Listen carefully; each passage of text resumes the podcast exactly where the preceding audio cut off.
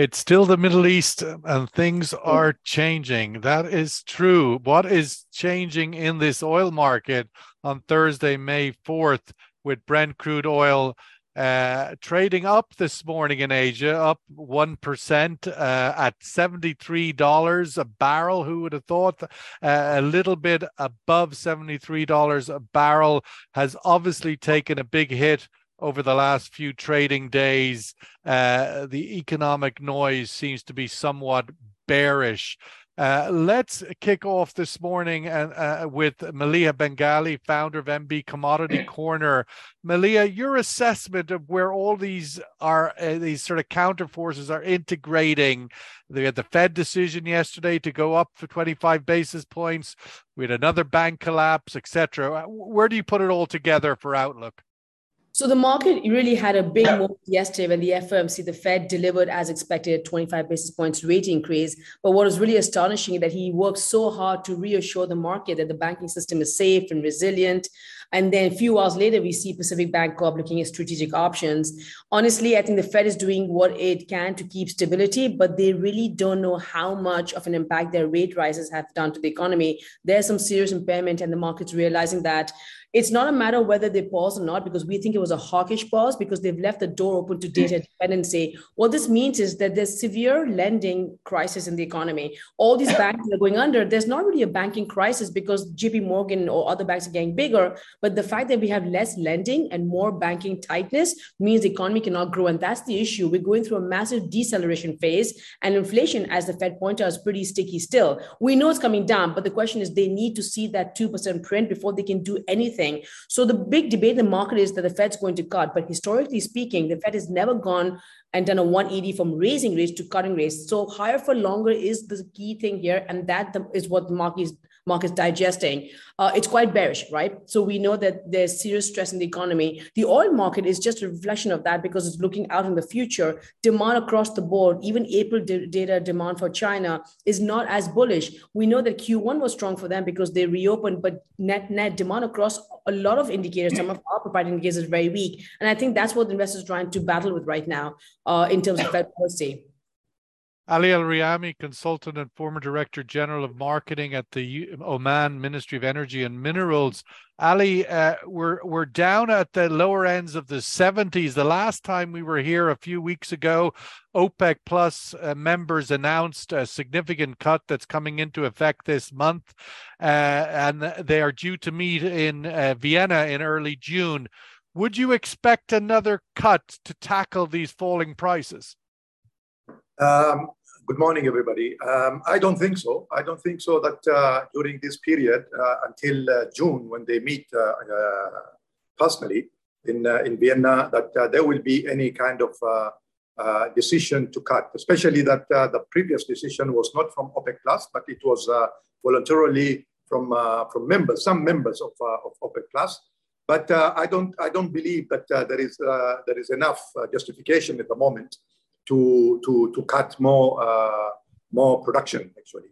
So we will, I think uh, the OPEC uh, Plus, they will wait until they meet after maybe what, one month from now, maybe less, um, to, to take a, a, decision either to continue uh, with the same cuts or to, to, to cut further down a little bit of uh, more production, one or two million extra. But this is, this is not uh, driven by the fundamentals. The, the, the, price now is driven actually by the economics or the economy of the world, and it is not growing. Uh, we have crisis in America. The banks are collapsing one after another. Uh, the, the, the world, uh, you know, economy is not growing. Uh, uh, you know, the inflation is high.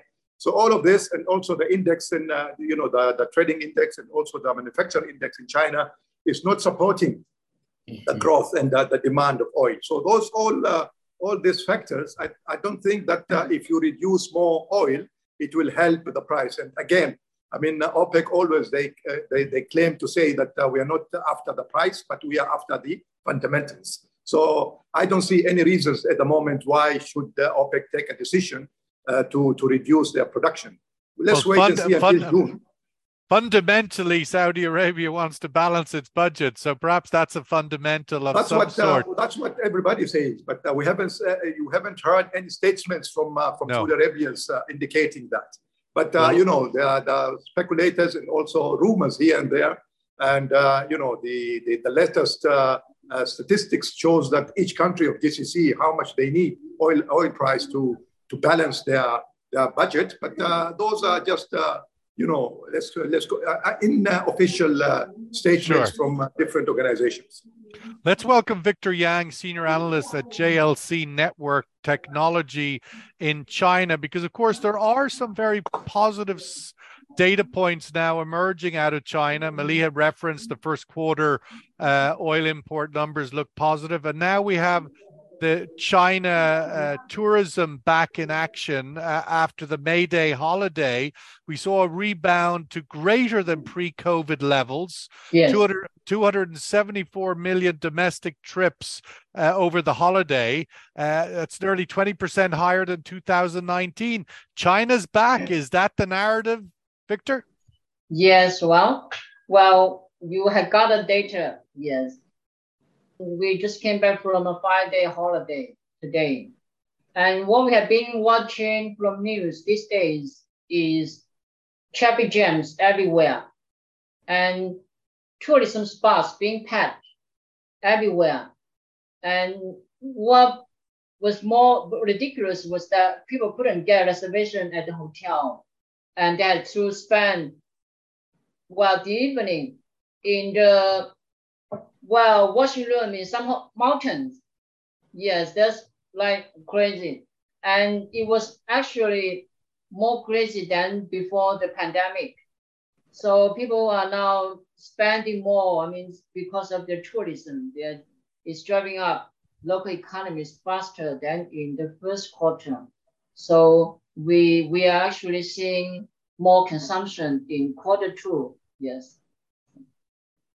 Uh, where, Victor, does that signal um, from a point of view of aviation fuel or other energy consumption, this uh, re- sort of restarting of the Chinese economy and obviously this big holiday weekend?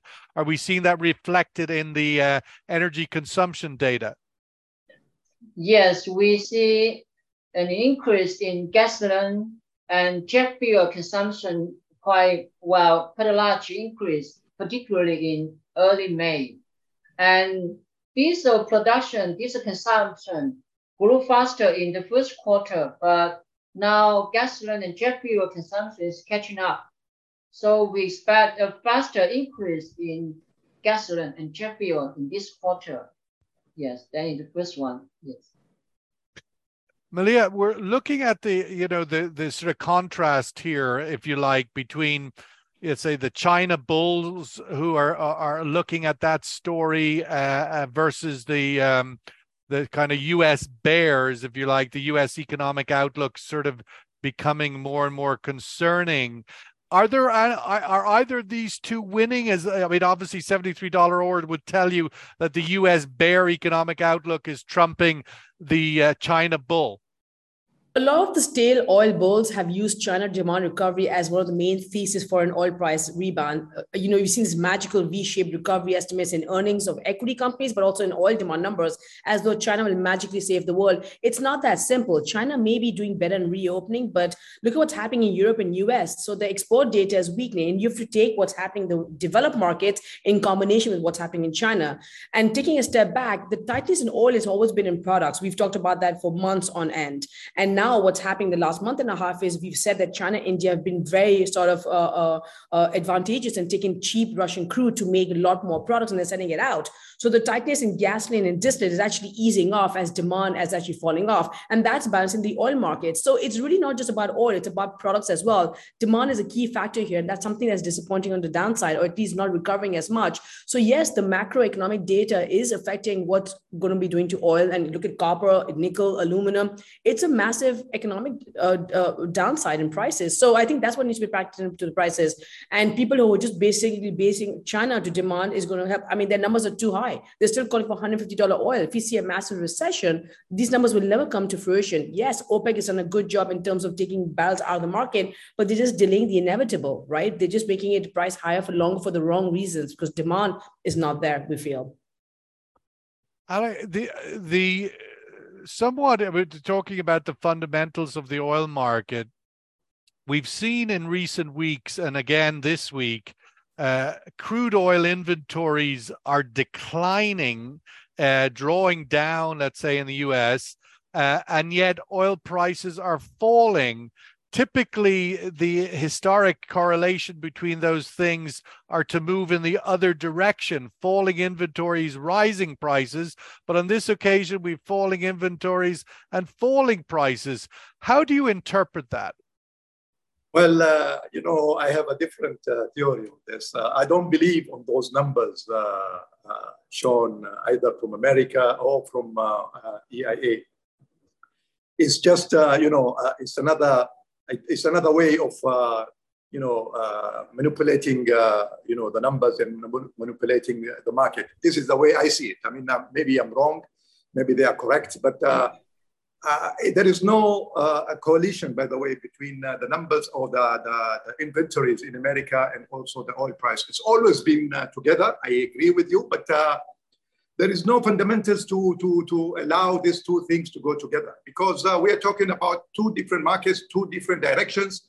But nevertheless, every time we see any inventories lower in, in America, then we expect the prices to go up for no reasons. I mean, what that should do with uh, with uh, with China, let's say, or with uh, with India. But uh, nevertheless, uh, those are the things that we used to follow before. But now, the world or the, these numbers proves to be, you know, they are going to different directions and uh, and no more co- connected. so.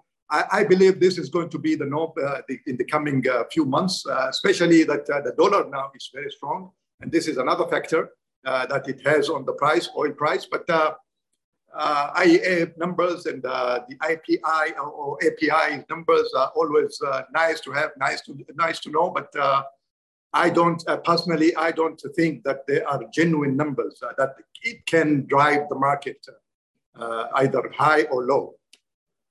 That's Victor, Victor, uh, we talked about the China tourism uh, data of the last few days. Of course, yeah. people have been locked up for many, not locked up, but ultimately locked down from the COVID pandemic. And are now, we've seen this rebound in many yeah. places. Uh, what's the sustainability of this rebound? Because typically it looks like the data shows that the China consumer doesn't really want to spend their money.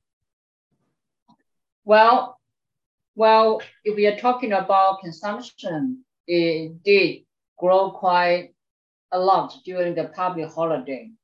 And say, for instance, when one person travels to another city for, well, to see the pan, panda, pandas, say, you can spend 200 yuan or maybe 50 yuan for seeing the pandas, but you can spend several hundred yuan on, well, hotel, food, and so on. So uh, they will say some data on this. Say if you travel to another city to to say to have barbecue, say in Zibo in Shandong, which is very famous now, and you can spend 50 yuan for the barbecue, and then you have to spend several hundred yuan on related stuff.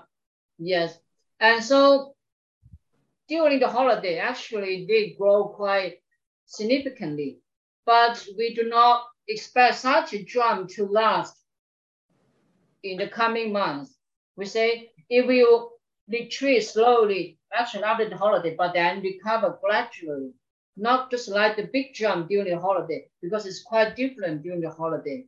So we just expect demand to recover faster than in the first quarter, but not like the holiday. That's quite a one-off occasion. Yes the Maleeha, we're also this week looking at. Uh, we had obviously the Fed yesterday. They did as was expected, 25 basis points in the midst of what is an ongoing banking crisis. The ECB is up next. What do we expect from them? It seems there's a less un, there's a less uh, certainty about what they may do. 50, 25 or 50 basis points The ECB usually follows the track of the, the Fed effectively. Their inflation numbers are a lot higher than the US's. So, if anything, they would need to match them and raise by a quarter as they did before. So, we expect them to raise rates. And I think when the Fed does eventually pivot, if it does, we'll, there's always a time lag. But the Europe has a lot higher inflation problem, structural growth problem than the US does. So, yes, we are more hawkish on them raising rates. And where does that leave the European economy? Economy. I mean, despite the traumas of the war in uh, in Ukraine and other energy crisis challenges over the winter, which never really materialized, where is that leaving the European economy at the moment? It does seem to be defying gravity.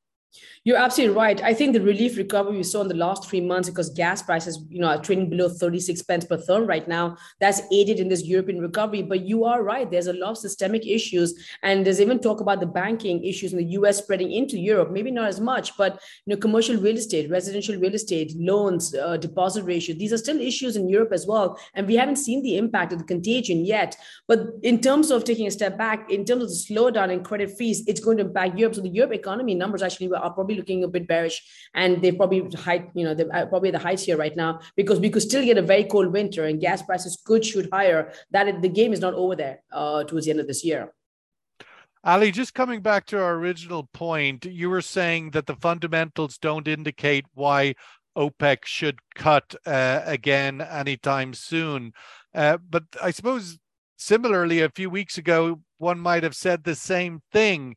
Uh, is there a, an argument or is there any reading the fact that the meeting in June is going to be in person uh, that the uh, the cuts that were made last uh, a few weeks ago or announced a few weeks ago I should say by was not an OPEC agreement. It was a it was an individual country voluntary decision. Uh, would you expect going into the OPEC meeting in June in person that all of these voluntary cuts will become inside the tent of OPEC plus and that others may join? Or how do you see that merging, if you like, from the voluntary to the actual official OPEC organ OPEC plus uh, uh, uh, group of countries? Yeah, you got it right, uh, Sean. I think uh, what happens always that uh, if there is any voluntary, it happens before, by the way, two years ago or three years ago. Yeah, I remember Saudi cut uh, a million exactly. barrels by itself. Exactly. Yeah. yeah, yeah. So, and then what happens is that when they have this uh, OPEC meetings, especially the the whole uh, the OPEC Plus meeting members are attending the, the, the meeting, then it is, it is going to be discussed internally and uh, if, uh, if, the, if the numbers and also the, the market uh, shows that uh, there is a need for, for others to join, then uh, yes, the decision will be like, uh, you know, let's now go to everybody and, and, and try to, to, to split the cuts to others. either we, they will keep the same, the same volumes or maybe if the numbers also, you know, shows that they need to, to reduce further down, then the other countries will participate. But uh, I mean, at the moment, OPEC Plus is still uh, uh OPEC research is still showing a two plus million barrel a day growth in demand this year. Their own data has not changed despite yeah. these cuts. Would that have to change in order for these cuts to become consolidated within OPEC? I think uh, the most important thing is that uh, the market in Asia and how this uh, this will, will, will drive the demand in the future. And uh, you are, you're absolutely right. I mean, uh, the, the, the, numbers of, uh, of OPEC, it shows that uh, there is uh, there is some, uh, you know, there is a demand of about 1.6, 1.7 million barrels, but it doesn't show exactly when, when this will kick in. You know, then it is just a number that is, it keep on, you know, going the, to, towards the, the future rather than saying that this will happen in October or November. So I'm expecting, you know, I'm expecting the, the growth, the real growth to happen in the last few months of this year. So well, the, IEA, where... the IEA has forecast that the fourth quarter would be the big, as you just articulating, as much as 2.7 million barrels a day of demand growth in the fourth quarter. In this environment, Sean, 2.7 million? I doubt it. That's what it's. That's what the the. Well, the, that's what that's what makes the IEA me, you know, uh, saying. Make, that is exactly what makes me, you know, uncomfortable with uh, with uh, I, uh, you know, uh, EIA and IEA, whatever. Well, well, the the, ar- the argument for the IEA is, I think OPEC isn't far behind, is that essentially in the first half of the year, the demand growth is only six, seven hundred thousand barrels, and then increasingly in the second half, it scales up to two point seven in the fourth quarter, and so the average for the year is two. Let's go to Victor in China, and, and Victor, get us a sense of where you think the second quarter China demand numbers will be, consumption and imports. What do those two numbers look like? Well, consumption will not change much yet in the second quarter. Well, in the first quarter, it say grew modestly. Well, let's take crude runs, for instance. Sinopec's crude runs in the first quarter still dropped modestly, say about 3%. And PetroChina's crude throughput grew by over 8%. So, and in combination, the country's crude throughput grew to some degree in the first quarter. But what was the total barrel number uh, of that? Well, and is about say in metric tons is is is a, it grew about 3.9%. And I don't remember the actual barrels per day number. And in the second quarter, there's a, a lot of refinery maintenance, say particularly from uh, say April, in April and May. So we expect crude imports to drop quite significantly in April probably to about 11.2 million barrels per day. And you know, from from import, what? Yes, from the well, you know, imports in March hit the the second record high, say, which was just only over well 12.9 million barrels per day, I think, and it was just close uh, 12.8 probably, and just close to only second to the record high recorded in June 2021. And well, we had discussed why imports in March had jumped, yes, in previous sections too. And in April, one is because of the high base in March, and the second one is the, because of the refinery maintenance. And refinery maintenance will not change much yet in May so we do not expect imports to change much yet in May, but we expect to see a jump in June after most refinery maintenance comes to an end. And also because some buyers place more orders after, well, OPEC pronounced, announced production cuts because of some concerns about tightening supply and rising prices in, in the coming months. So we do, do not expect it to say consumption and import well to recover yet before June. Yes. Would you uh, share the IEA and the OPEC view that in the second half of the year, China's imports numbers, its consumption of energy will grow in the, in comparable to the levels that they're indicating? Yes, well, in the second quarter, it will grow. Yes. Yes. But the yes, second yes. half of the year, from July, August, yes, September. Yes, yes. We expect economy to recover faster in the second half of the year, and it's oil consumption too. Yes, and imports too. Yes. Let's go to the survey question, which is tackling the subject of this dreaded uh, U.S. government debt default, debt ceiling uh, issue, which is growing in noise and concern. Uh, we had Janet Yellen this week indicate that uh, she identified the date in which the US government would no longer be able to meet its obligations under the current framework of June 1st. Uh, and so the question is how likely is it that the US government, Republicans and Democrats, will reach agreement to lift the debt ceiling by default uh, day, you know, the, basically the default day uh, on June 1st, that they'll be able to lift the debt ceiling by default day on June 1st? Uh, they definitely will reach agreement, probably will reach agreement, maybe will reach agreement, unlikely to reach an agreement. Would you need to store canned beans in your basement, Maleeha, if they do not reach agreement? What are your thoughts on how significant a deal or out the lack of a deal or an issue this is for the markets? We think it's good to look back at 2011 and um, in the past because there are some risks in terms of coming to some sort of an agreement. Eventually, they may come to an agreement, but I think in terms of the risk factors, look at US CDS spreads, there is a risk of it actually getting a lot more prolonged than people expect. And that nervousness will cause tension in the market that's already very nervous about other factors. So eventually, they may come to a compromise, but it's not looking like a done deal just yet. There's a lot of you know two way back and forth. So there's a, a chance of some hiccups along an eventual agreement. I think that's the risk the market needs to price in right now.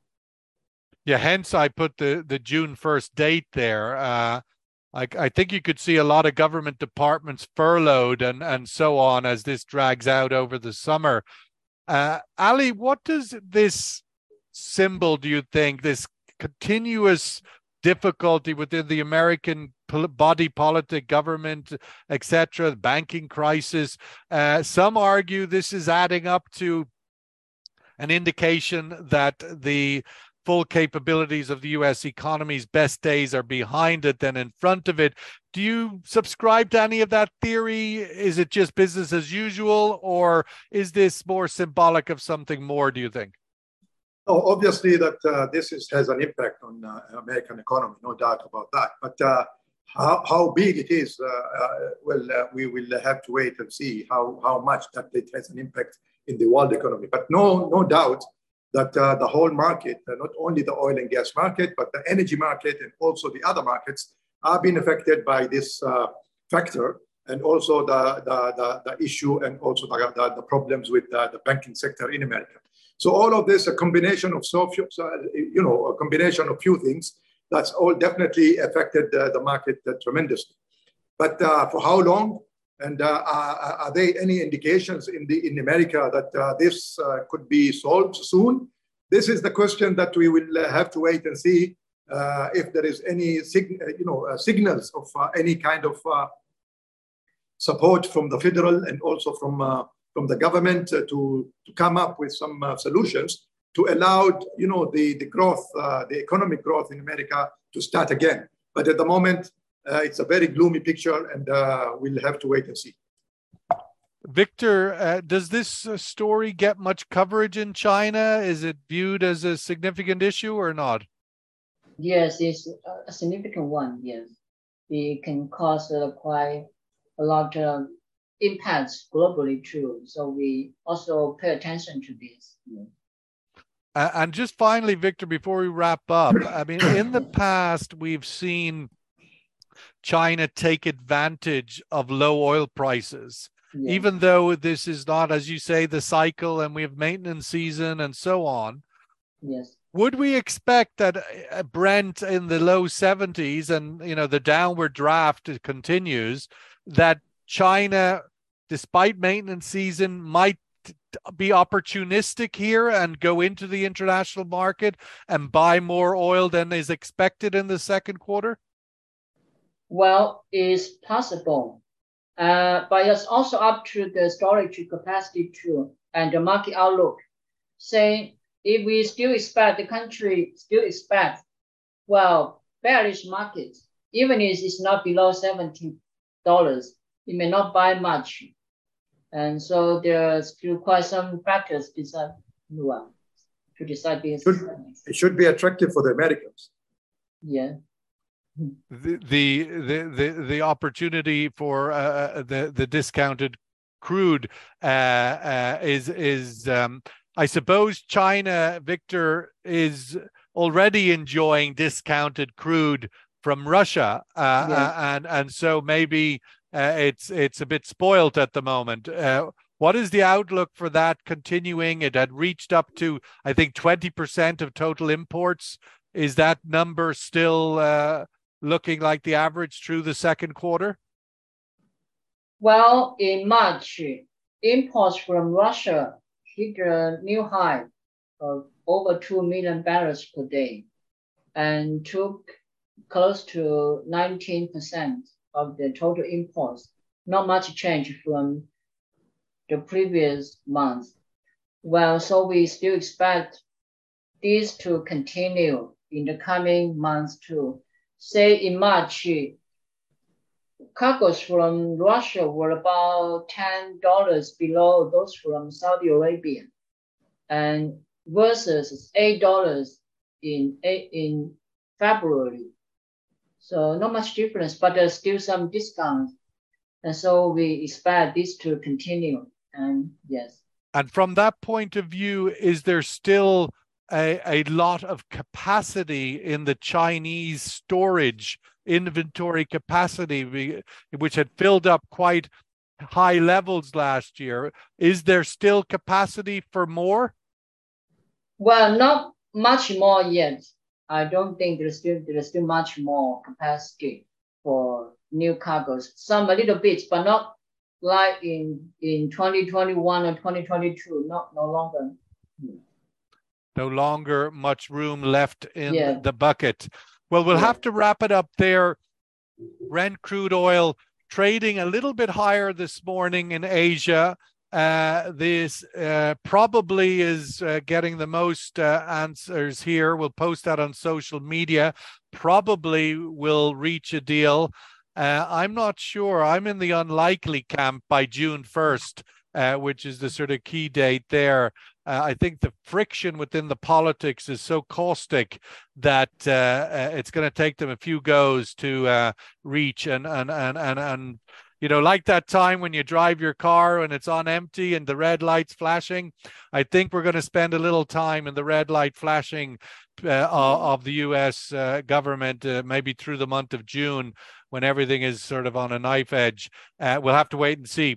But Ali Al Riyami, thank you so much as always. Uh, great to have your insights uh, and, and uh, look forward to your recommendations in Istanbul. Victor Yang, thank you so much uh, for your participation this morning. And Maleeha Bengali uh, from the UK, thank you all. Uh, we'll catch up soon again.